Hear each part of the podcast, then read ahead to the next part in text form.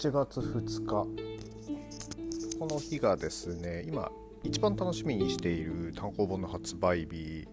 えー、大の大冒険勇者アバンと煉獄の魔王。こちらのね第2巻の発売日になっております。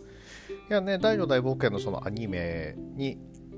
先駆けてなのかまあタイミング同じにしてなのかちょっとすいません。忘れてしまったんですけれどもね。あのー、大の大冒険の、えー主人公の師匠、えー、アバン先生のですね、えー、若き日の活躍、まあ、要は前日前日談ってやつですね、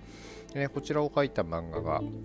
え発売されてまして、え大の大冒険のアニメはですねあの親子でですね楽しく、え息子と一緒に見てましてであのそっちのねあの前日談の方も単行本楽しみにしているということでですねあの非常にワクワクして待っております。ただですねあの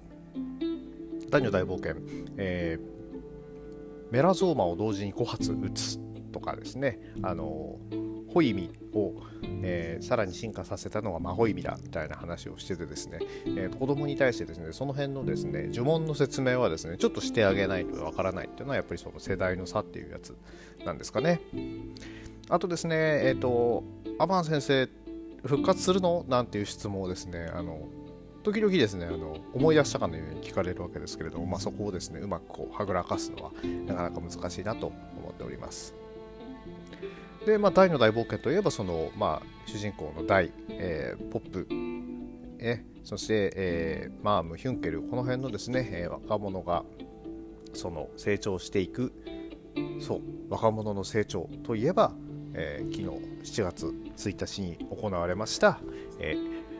グレート旗揚げ戦ですね。と、まあ、無理やりつないでみましたが、えー、始めてまいりましょう、えー、大好評最強ワイルドにホゲホゲとこの番組は多感な時期にプロレスと最強スーパープロレスファン列勢に出会ってしまったハッスルジョボが長い年月を経ていろいろ悟ったつもりで全く悟れていないプロレスのあれやこれについて、えー、好きに喋ってしまうポッドキャストです。えー、7月1日に行われました、えー、グレイト旗揚げ戦。こちらですね。えーと、YouTube で、えー、ライブ配信こちらやってくれましたんでね。あの一部ちょっと見れなかったところもあるんですけれども、えーと、見る試合について話していきたいと思います。えー、G プロレスルール、えー、ですね、えー、1対1試合エル・リンダマン VS 田村隼人。こちらはあその前にすみません、えーと、全選手入場っていうのがありましたね。あの旗揚げ戦ということで、まあ、顔見せたこともあったんでしょうけれどもあのそこでずらりとですねあの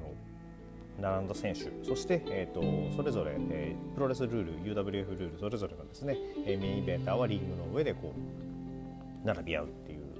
シチュエーションを見せてくれてですね、まあ、乱闘とかは起きなかったんでこの、まあ、ある程度爽やかな形でただまあ緊張感は持ったままということでえ、あのシーンはかなりやっぱりかっこいいですねああいうのを演出できるっていうのは。すみません、えー、そういうわけで第1試合、えー、エル・リンダマン VS 田村隼人です。えこちらやっぱり田村選手とねリンダマン選手だとかなり体格差が大きいということであのどうなるかと思ったんですけれどもで、ね、田村選手もかなりいいいいってことだったんでもう単純にその体格差だけでですね、えー、田村選手有利っていうふうに思ってたんですけど、まあ、蓋を開けてみたらもうやっぱりエルリンダマン選手の動きがすごいっていうことに尽きちゃいましたね。まあまあ田村選手もまだ2年とか3年とかそういうレベルなんでねあのちょっとすいません私の中で幻想が広がりすぎてた部分っていうのもあったんですけれどもね、まあ、それでも、えーと、エルリンダマン選手との試合、えー、しっかりこなしておりまして。でまあ完全に引っ張っていたエルリンダマ選手ですけれども、えーと、バックドロップだったり、ジャーマンスープレックスだったりっていうのも非常にですね切れ味が良くて。まあまあ全日でねあの暴れまくってる姿も見ましたしあのそういう意味では、えー、試合の途中からはあもうこれエルニダマン勝つんだろうなって思って見ててやっぱりその通りになりました。第2試合、えー、宮城美智子選手だったんですね、えー、VS、えーと、井上京子選手の、えー、女子の、えー、シングルマッチでした。ちょっとですね宮城選手がいいところなく終わってしまったかなというのがあって、まあ、対戦相手があまりにもね強すぎるレジェンドだったっていうことももちろんあるんでしょうけれどもそれにしてもちょっとですねいいところがなかったのかな、まあ、あんまり最近試合もねしてなかったようなんででまあ試合後のねあのツイッターとかでもちょっとかなり自分が今のレベルがみたいなことでですね悔しがってたんで、まあ、しっかり悔しがってですねあの今日の今日この日のですねあの試合を糧にですね、えーとまあ、何しろ、ね、戦場いる時ですとかっていうのは非常に、将来を有望されてた選手ですんでね、まあ、どこでボタンをかけ違えてしまったか分かりませんがまだまだあの戻ってこれる素質を持った選手だと思いますのであの見ていっていきたいなと思っております。一方の井上京子選手久しぶりに見たんですけれどもまあやっぱり強いあのまああの選手として、えーと、キャリアが33年ということでなんか個人的な本当にね個人的な話になるんですけど自分のプロレス観戦歴よりも長いキャリアを持った選手の試合ってやっぱり見ててああの安心っていうのも変なんですけれども、まあ、どっしりしたした感が体格以外にですよが出ててその地に足がついた試合っていうのを見せてくれるっていうのは本当に素晴らしいし最後のパワームーブなんかねいやいややばいだろっていう角度で刺さってましたんで、まあ、本当に井上京子ワールドだったのかなと思っております。でえー、っとですね評判が良かった第3試合なんですけれどこちら残念ながらちょっとですねあの帰宅の途中であの第1第2は電車で見てたんですけど第3試合ちょっとあのついてしまってですねあの帰宅するタイミングだったんでちょっと見れてなくてですね後で見れたらこちらしっかり見ておきたいと思います。えー、第4試合 T ホーク VS 川上隆一こちらはですねえ帰宅して途中からだったんですけれども見ました。まあちょっと打撃の応酬とかですねそういうところでその胸真っ赤になってるのを見て、まあ、ちょうど食事しながらだったんで、えーと、子供も一緒に見てたんですけどもいやもう胸真っ赤だねなんて言いながらもうね近代プロレスっぽい。バチバチが 失礼。すごい見れてですねよかったなと思っております。この試合やっぱり一番あ途中であれですねティーホーク選手がトペコンをした時にあの鉄柵にぶつか思いっきりぶつかってしまってですねあれ鉄柵になんかその布かなんかかけててよく見えなかったんですかね。あのそこからちょっと、えー、調子が落ちてしまったのはちょっと残念でしたが、えー、最後は、えー、川上選手があのハリケーンドライバー2連発。しかもハリケーンドライバー1発目はその抱えてファイヤーマンズキャリーの状態で抱えてあの上でティーホーク選手が暴れているのにもかかわらずもう引き落とすような感じのクイック気味のハリケーンドライバー。あれすっごいかっこよかったですね。でその後は2発目のハリケーンドライバーはもうファルコンアロースイッチクラッカ式ファルコンアローみたいな落とし方するですね。あのハリケーンドライバーでこっちはこっちですごいセットフックだったんであの非常に見栄えがする最後フィニッシュでしたいや面白かったですで、えっと、プロレスルールはここまでということで後半は、えっと、リデット UWF ルールということになっております。ね、あのここでは、えー、第5試合、えー、田中稔渡辺相馬 VS 松井大二郎井槌哲也っていうことで、えー、渡辺相馬選手ねすみません見れてなかったんですけど2試合目ということですがまああのちゃんと動けていましたしまあ田中稔の安心感ありますね。でまあちょっとすみませんなめてたんですけれども松井大二郎選手あの全然良かったですね今日は。ねそのやっぱりなんていうんですかね UWF ルールで UWF な試合をする UWF ルールでプロレスな試合をする UWF ルールで格闘技な試合をする。で行った時にこの団体の方向性っていうのは UWF ルールでちゃんと UWF をするっていうことなんだなってすいませんちょっと言葉がねあの正しいかどうか分かんないですけどもそれでで UWF を見せるっていうところに関してはやっぱりあの4人が4人しっかり見せてくれましたし松井選手もあのしっかりと見せるものを見せてくれたなと思っております。えー、第6試合、えー、福田麻也 VS 橋本千尋こちら女性の同士のですね UWF ルールということだったんですけどもちょっとすいませんこれに関してはあまりにもマッチメイクが、ま、ちょっとねずさんっていう方も変ですけれどもだったかなと思います。えーね、福田選手もその、まあ、ほぼデビュー戦みたいな形だったらしいですので、まあ、強敵に当ててねここらで一発っていうのも分かるんですけどあまりにもその体格差だったりがありすぎるで打撃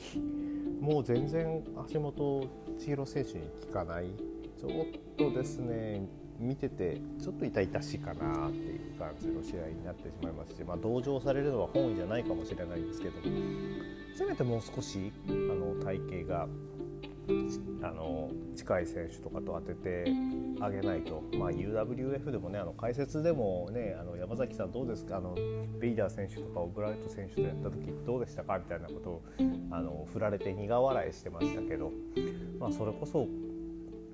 まさにですよ、ね、そこでさらに、ね、山崎選手はもうちょっとね、えー、山選手じゃないか山ちゃんねはもう少しその辺のキャリアがある状態でそういう人たちを相手にしてたわけですけれどもそうじゃない状態であのいきなりここまでのボスクラスの選手と当てられちゃうとですね何もできないで本当心が折れないことを祈るばかりというような試合になってしまってそこちょっとこの試合に関しては、ね、橋本選手の試合見るの楽しみだったんですけれども、えー、あんまり後味がいい終わり方をしなかったかなと思っております。ねえー、第7試合、えー、飯塚優 VS 船木正勝、えー、はい、えー、この日私はもうベストボードこれだと思ってます。私が知ってる UWF のプロレスそれを完全に体現したのがこの試合だったと思います。あの一つだけですねあのわがままを言わせてもらえばあのもうちょっと体格差が飯塚選手がもう一回り大きければもっと面白い試合になったんだろうなっていうところだけですね。あの船木選手はその体格差で勝りすぎててちょっとあの一方的感が出ちゃったかもしれないなっていうところでそれ以外に関してはですねあの緊張感あふれる、えー、UWF プロレス。これをですねこの日本当に一番体現してたっていうふうに私は思っています。いやただ船木選手の蹴りがやっぱり重い。あの最近はちょっとあの耳プロの方にですねあの時間を持っていかれてですねあんまり見れてないあの船木選手の YouTube チャンネル。これも面白いんでねあの場合によってはちゃんと見たいんですけれどもこちらで、まあ、よく話してたそのコンディションを作ってるっていう話を考えるとやっぱりすごくですねあの年にしてですよ。体作りそして試合に向けての練習っていうのがすごくやってるんだろうなっていうのが伝わってくる村木選手でした。一方の飯塚選手もねそのテクニックであの船木選手をねあの、まあ、翻弄とまではいかないですけれども虚をつくようなこともしてですねあの何しろエスケープ奪ってますからねこのキャリア差で船木選手からねエスケープ奪えるってよっぽどだと思いますんでね、えそういったところも含めてあの U を体現した試合だったって私の思うですよ。私が思う U の試合が見れて非常に満足でした。最後もですねあのまあもう体格差あってある程度余裕だったのかなっていうのもありつつですね最後はチキンウィングフェイスロックっていうですね UWF の魂ともいえる技。こちらでですねあのフィニッシュっていうのも、えーと、と船木選手からのエールだったのかなというふうにえー、第8試合メインえー、伊藤孝則 VS、えー、ショーこちらですね。いやあの会場がその縦長な会場だったんでですねあの翔選手が入ってきた時のショックアローポーズ。こちらで多分上から見てた人めちゃくちゃかっこよく見れたんじゃないですかね。いやあの会場で一番似合うポーズなんじゃないかなと思って一人感心しておりました。えそしてあのノリノリの入場テーマがあるっていうだけでですねあのかかったっていうことでですねあのもう正直ここで結構満足しちゃってた部分があります。で、えー、試合自体はですね、えー、序盤こそはあの静かな立ち上がりだったんですが途中からはそのさっきのすみませんくくりで言うと,、えーと、UWF ルーでプロレスをするの方にかなり寄ってってしまったのかなっていうのがの上なかったです。もちろんそれが悪いとは言いませんしあの新日対 UWF 対抗戦のその、えー、と最後の方っていうんですか UWF の選手がインターの U インターの選手がよく上がりだす頃によく見た試合のような構成になっちゃったなっていう感じでした。えとはいえあの翔選手のあの隠しているナイフの切れ味が見れたりですねあの伊藤選手が自分の体の大きさを生かした打撃をこう打っていく姿っていうのはあの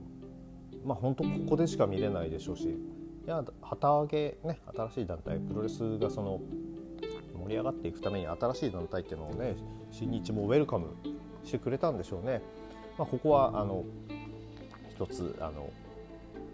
塩塩をくるっていうとちょっとなんか負けてるみたいですけども何ていうんですか？そのプレゼントをしてくれたんじゃないかなっていうふうに思っております。えー、でまあ最後は、えーと、翔選手の勝利でしたね。で試合後はですねあのリレットあリエットグレイト所属の選手がですねあのプロレス部門格闘技部門問わず全員集まって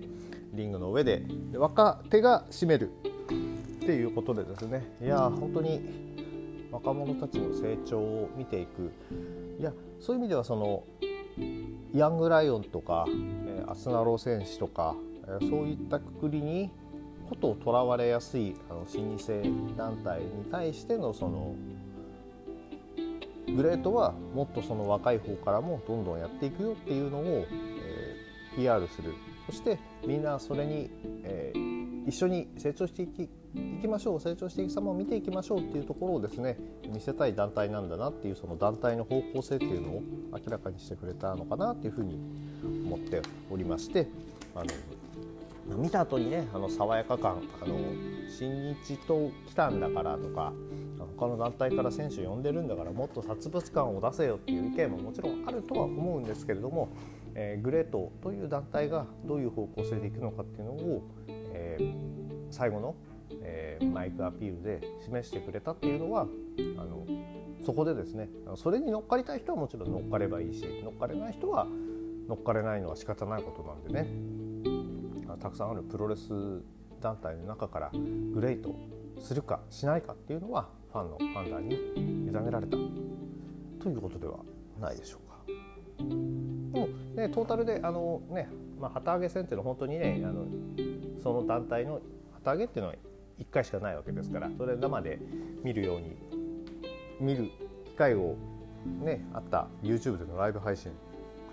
ね、えー、よかったと思いますし、まあ、正直あの猫師さんの件がなければねあの私もこれ多分生放送やるって言ってもどこまでねちゃんとしっかり見たかどうかわからないので、ね、猫師さんに届けと思いながら見てあ、ね、面白いものを見せられたわけですからここはね猫師さんに感謝してそして猫師さんの早いただしっかりと直してほしんでねあのまた復帰してあのバカ話しましょう。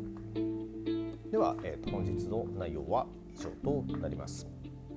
えこの番組では皆さんのご意見ご感想をお待ちしております。ツイッターのハッシュタグ、えー、ほげでのつぶやきや、えー、DM リプライまたは、えーと、質問箱の方こちらですね何か書いていただければできる限りお返事させていただこうと思っております。質問箱もですねちょっとまだ全然来てないんでですね、えー、ぜひお待ちしております。それでは皆様ワイルドな一日をお過ごしください。Thank you.